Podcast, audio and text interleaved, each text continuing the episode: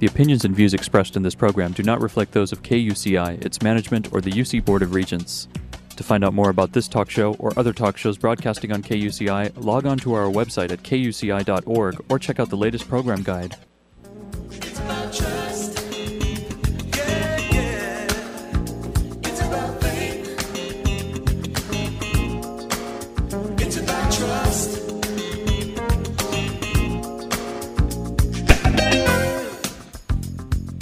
You're listening to KUCI 88.9 FM in Irvine and KUCI.org on the net.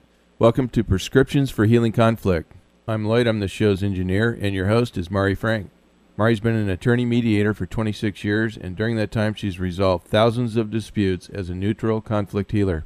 She's a member of the Orange County Superior Court Mediation Panel, and she's been a law professor of negotiations and mediation, and presently teaches negotiations right here at UCI. She's the author of Negotiations Breakthroughs and co author of Stepping Stones to Success and several other books. To listen to previous interviews, see upcoming guests, download podcasts, and learn more, visit www.conflicthealing.com. So, Mari, what's your show about today? Well, today our show is about transforming conflict into cooperation. And we have a wonderful guest with us. In fact, I have two of her books sitting here right here as well.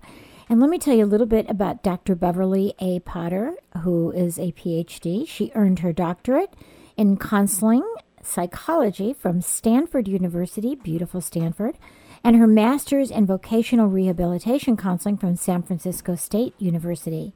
She's also a corporate trainer and a professional speaker, and she's authored a number a number of books on such work workplace issues as overcoming job burnout, managing yourself for excellence, conflict management, mediating conflict, and much more. And her website, docpotter.com, D O C P O T T E R.com, is really packed with a lot of information that would be helpful to anyone who's interested in conflict resolution. Beverly also uh, was a member of the staff development team at Stanford University for 20 years and also, she was on the faculty for Berkeley Executive Seminars for City Managers, sponsored by the University of California School for Public Policy for eight years. And she's provided management skill workshops for working professionals through many different colleges. And she's developed specialized training for such corporations as Cisco, Hewlett Packard, Genentech, Sun Microsystems, and many, many, many more. And she, uh, well, I got a kick out of it because she's also done things for the State Bar of California. Beverly has worked with a team of psycho, uh, psychologists training police officers as trainers in crisis intervention, and we know how important that is for police officers to be able to deal with conflict management and, and all those kinds of issues in the face of crisis. So you can learn more about her at our website at conflicthealing.com, where you'll see her picture and her bio and pic- pictures of her books. And you can we also link to her website at docpotter.com. So Beverly, thank you so much for joining us. Well, I'm delighted to be here. Well, I have both of these books in front of me that are wonderful. I've actually gotten into both of them and had the opportunity to read con- from conflict to cooperation, how to mediate a dispute. And as being a mediator myself, I always enjoy uh, collaborating with other people who are mediators and seeing things from a slightly different perspective, but mm-hmm. we all have the mm-hmm. same wonderful goal. And then we also have another book, High Performance Goal Setting, using intuition to conceive and achieve your dreams. Wonderful, wonderful books that people can can learn about more about at your website as well. So let's let's kind of get started and talk about conflict since every one of us has conflict in our lives. I mean, it's just it's normal. It's it, you know, people see things from their own perspectives. And conflict itself doesn't even have to be negative. It can be an opportunity for great, wonderful changes and improvement in things. So, what causes conflicts? Well, you made a good statement of it right there. It's when we feel thwarted, like somebody's stopping us from achieving something or getting something. The person is standing or an entity, something is in our way. But as you said, conflict is not bad, it's normal. We we would have to wonder about somebody who had no conflict at all. I mean, are they a person? Do they have a anything going for them? Uh, but in today's society, one of the problems is that uh, increasingly to have a disagreement is looked down upon almost like you're a bad person. We're all supposed to be so cooperative with the collective type of thing. Right. But and actually, a conflict is an opportunity to clarify expectations, to work things uh, out, a process, to make things work better. Uh, so we shouldn't be afraid of conflict. We should be afraid of conflict that goes underground. Exactly. And just yesterday, I was sitting with a, um, a whole group of mediators that we're on a conference together, and we're planning all these wonderful things. And and an issue came up that was very um, challenging. That there was conflict, and the good news was, as as mediators, instead of sticking with our positions of, you know, we should do this, no, we should do this, no, we, you know, really mm-hmm. strong positions we just stopped and said, "Wait a minute, what are the interests here? What is everybody's concerns? Let's let's see if we can forget about these positions and just look into all these concerns, all these interests and try and see if we can find a way that everybody can feel good about this." And mm-hmm. we were able to do it, and we all kind of pat each other on the back and started laughing and said, Aren't we all good mediators? That we were able to deal with some very, very, very, very sticky things and get it done. And and that's what it's all about is something mm-hmm. we, we mm-hmm. created something even better than any of those positions were because we brainstormed and we looked for solutions, and it was just a really nice thing to do. And mediators are human beings too. Exactly. They, I mean, you know, they have conflict. I'm sure that somebody who's on the other end of the mediation might look at the mediator like, well, everything's just smooth sailing for you. Right.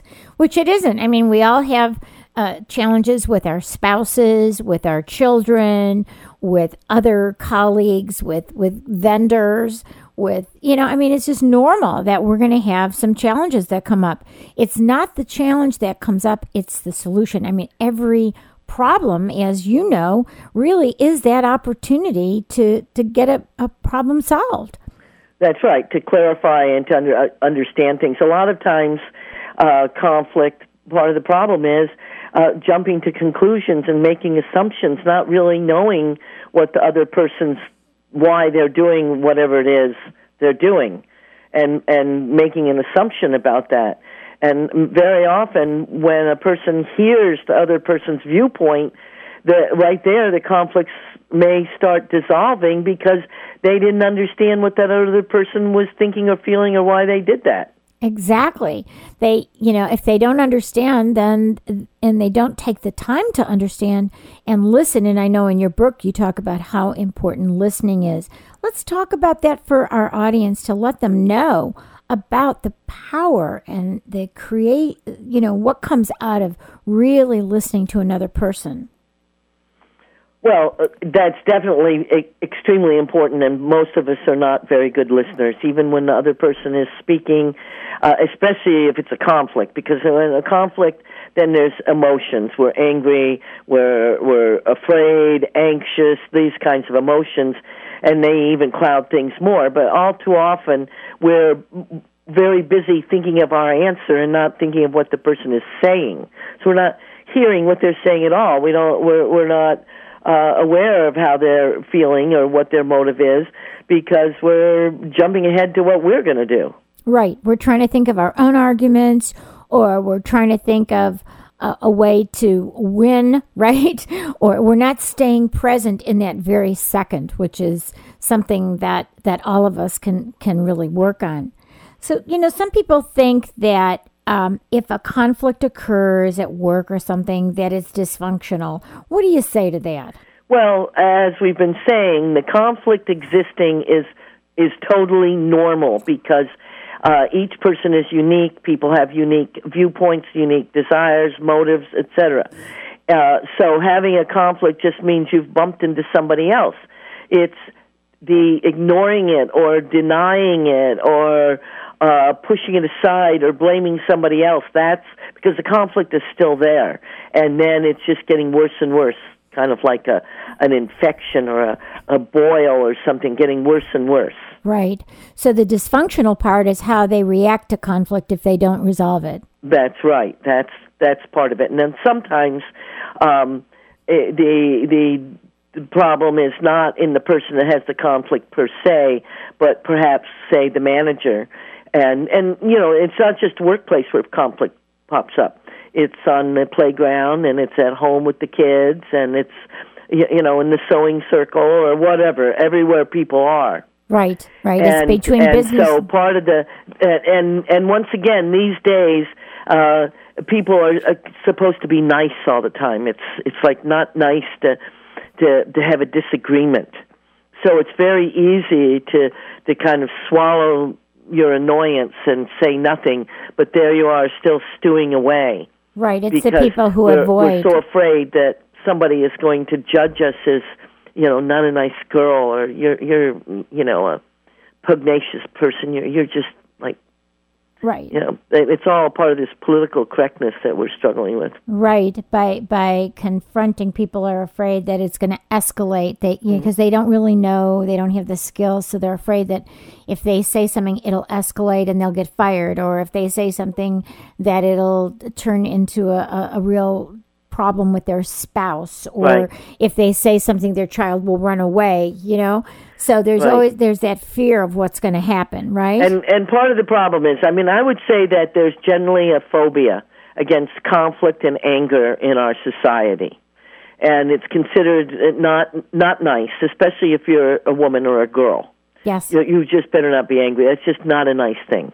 Right. Uh, you know, and so part of the problem here is that not only do people uh, do get angry and they do get uh, agitated and and blah blah, but because of this, we, there very few people know how to deal with it.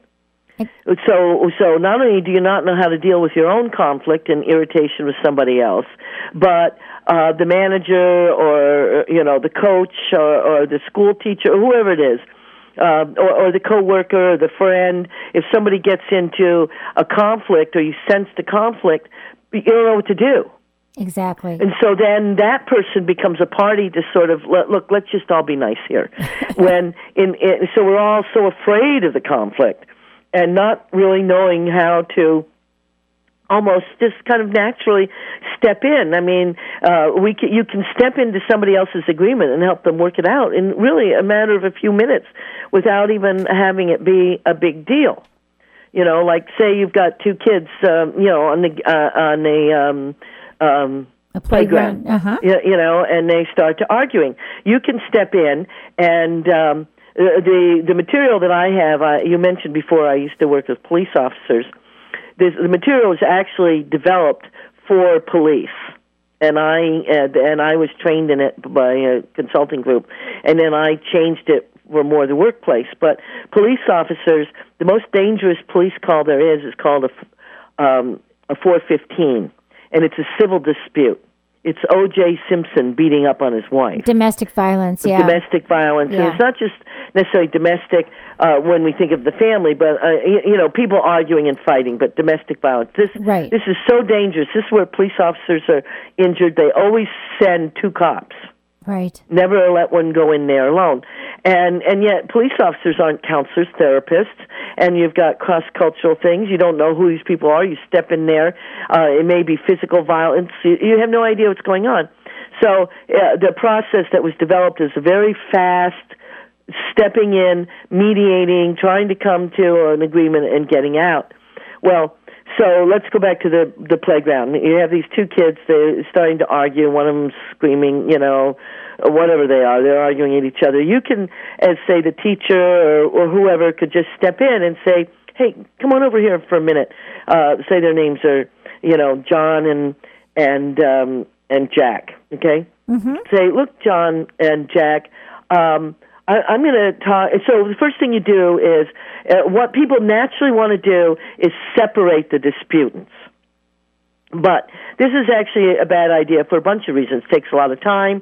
When you separate them, then each one is suspicious. Like, what is what what, what is he telling her? Right. You know, and then it also implies that you are going to come up with a solution.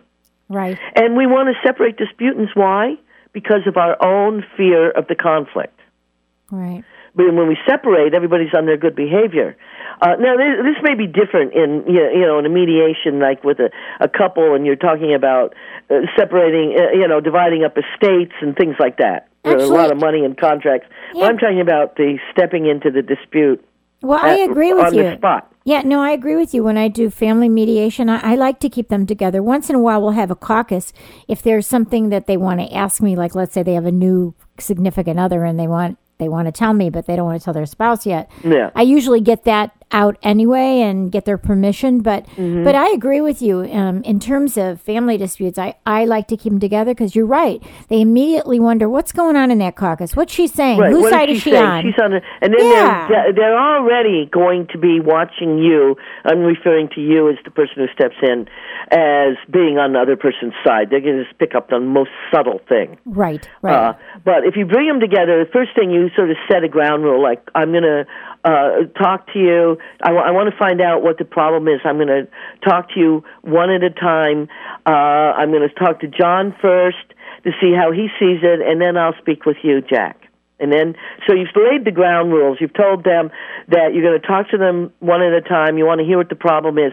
But at the same time, then you start with one. So you turn to one, you say, John, and you start with that person. What is the problem as you see it? Right. The other person is standing there listening. It may be the first time they've actually heard the problem. right.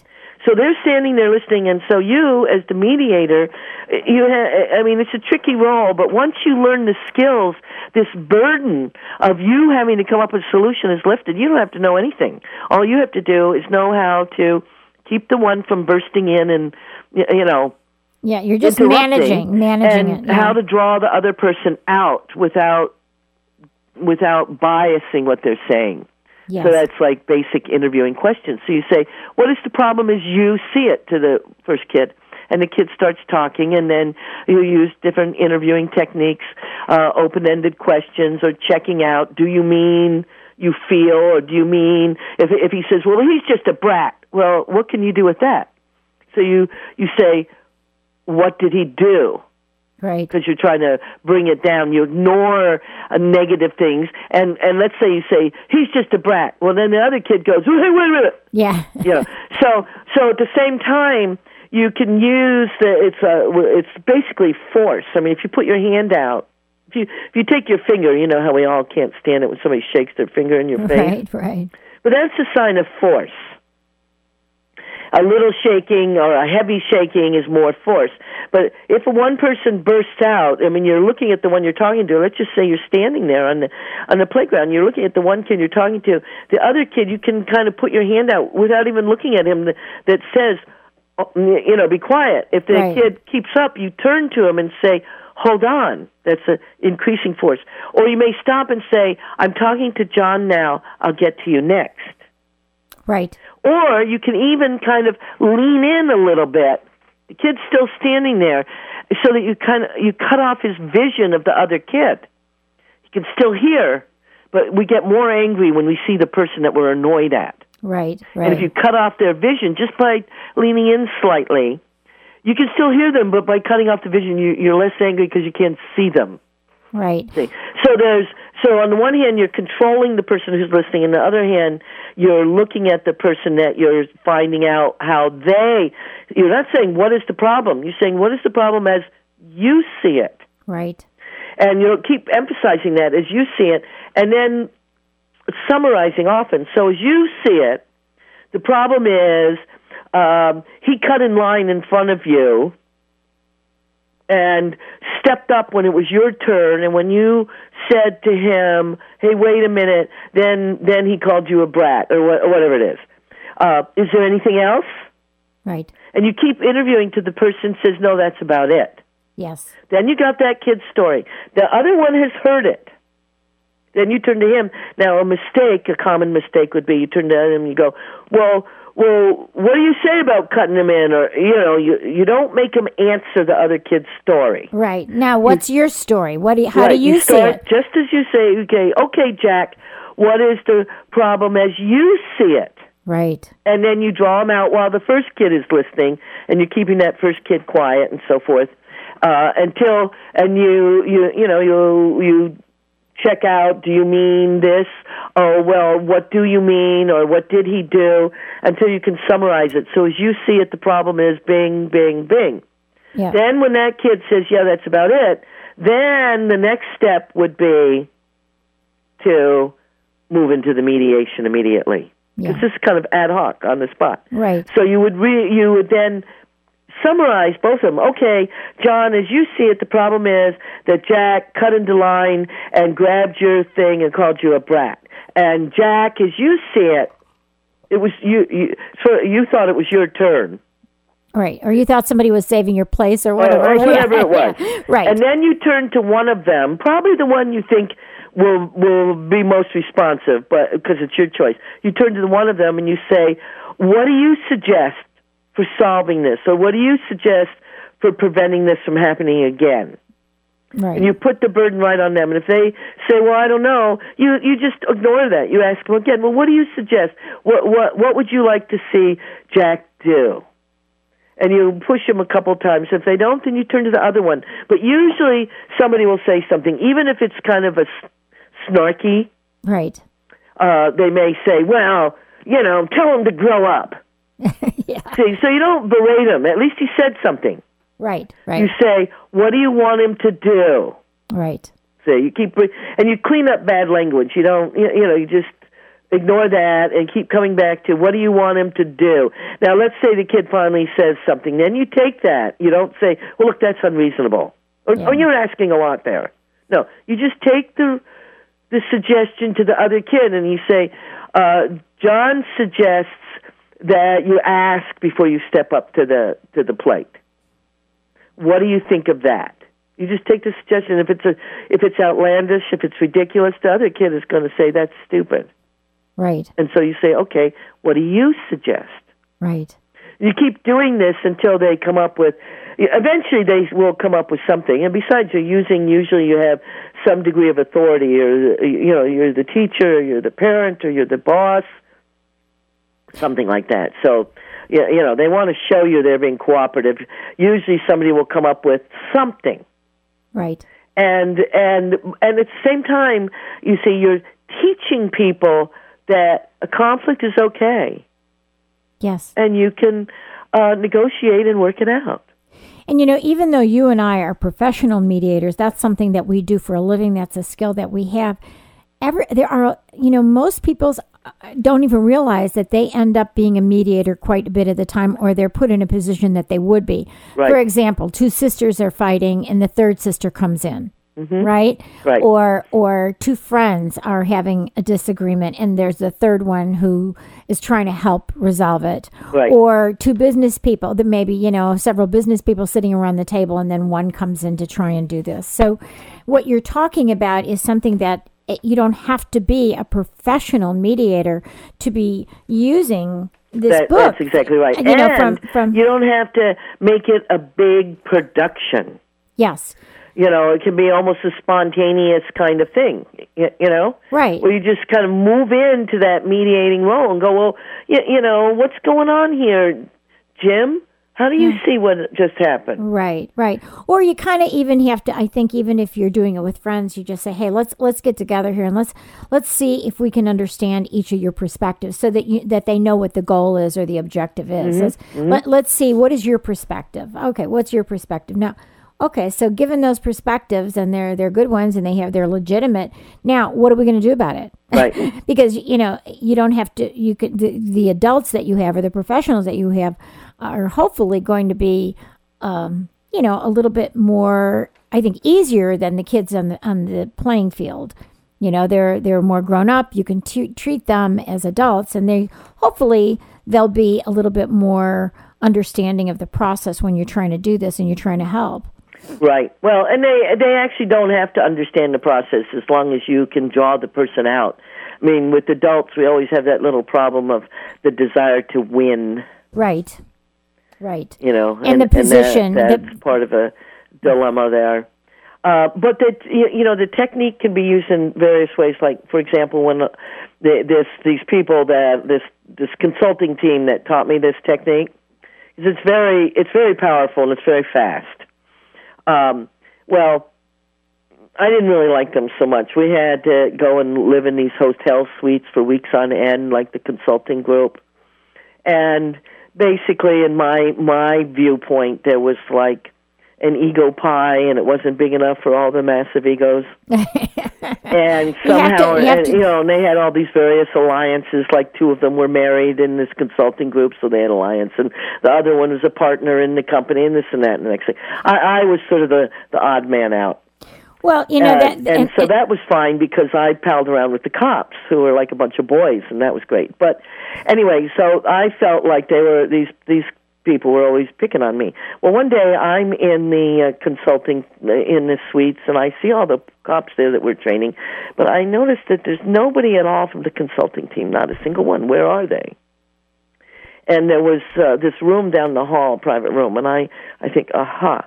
Well, there's no no bigger no no among psychologists than to be talking behind somebody's back and not being authentic and well, they're not walking their talk. That's for sure. exactly. See, so so I go down there to the room and I hesitate outside the door for a second, and sure enough, they're all in there talking about me. so I uh, knock on the door, and I the, they go, "Come in," you know. Now I've caught them. You see, so they're all looking very guilty, and they're all, of course, pretending they were not talking about me. And so I go into the room and I stand there because I stood because they're all sitting. I, you know, and there's like about six of them, and there's just me. And so I used their techniques on them. I said, "Well, go on." And I turned to the first one and I said, "Now, what is it about me that annoys you?" And were they open and, and they receptive? well they had no choice. I for, i forced them. I looked straight at them and i said i'm you know what? And then somebody tries i put up my hand and said hold on i'll get to you next. And then they said well you're whatever. I can't even remember what it was that annoyed them. And then i kept asking them, do you mean this? Do you mean i do that? Do you mean blah blah blah? So and then i summarized it. So in other words what really annoys you about me is blah blah blah whatever it was. Then i went to the next one. I went to all of them I made them sit there and every single one of them say what they were saying about me when I wasn't in the room. yeah, And when I got to the last one, yeah. I looked at them all and I said, Well, that's all very interesting. I'm going to think about that. And I turned around and walked out. Yeah. Well, you know, I think i i by going there and at least confronting, and it sounds like it was a gentle confrontation, even though it was a confrontation. I didn't even confront them. I just got them to tell me what it was they, Well- that they were so angry well, about. th- that's what I call the gentle confrontation. That when you bring up, uh, you you you genu- genuinely address the issue. And we are out of time. Yeah. I can't believe it. Well, so um, so just the one last tag on that. A lot of times when you get the other person to say what is bothering them, it takes the wind out of their sail. The anger goes away, yes, because it's it's already out in the light. and yes. they're not putting it in the basement anymore. Yes. So uh, when you're a disputant, sometimes that's what you can do is you draw the other person out as long as you can control yourself and not going well and and you know and and defending you just draw them get them to tell you everything Yep. Well, I- think they can learn a lot more. They can learn from your book, from conflict to cooperation, how to mediate a dispute by Dr. Beverly Potter. Beverly, thank you so much for joining us, and we will keep in touch. Thank you so much. You've Thank been, you. Thank you. You've been listening to KUCI 88.9 FM in Irvine and KUCI.org on the net. I'm Mari Frank, the host of Prescriptions for Healing Conflict. Go to our website at conflicthealing.com. Look at our upcoming guests, download and listen to archived interviews and download podcasts, and tell us about your concerns about peaceful resolution in your life. Thank you.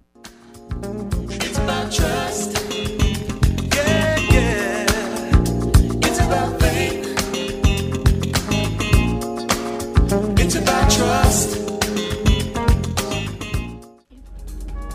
The opinions and views expressed in this program do not reflect those of KUCI, its management, or the UC Board of Regents.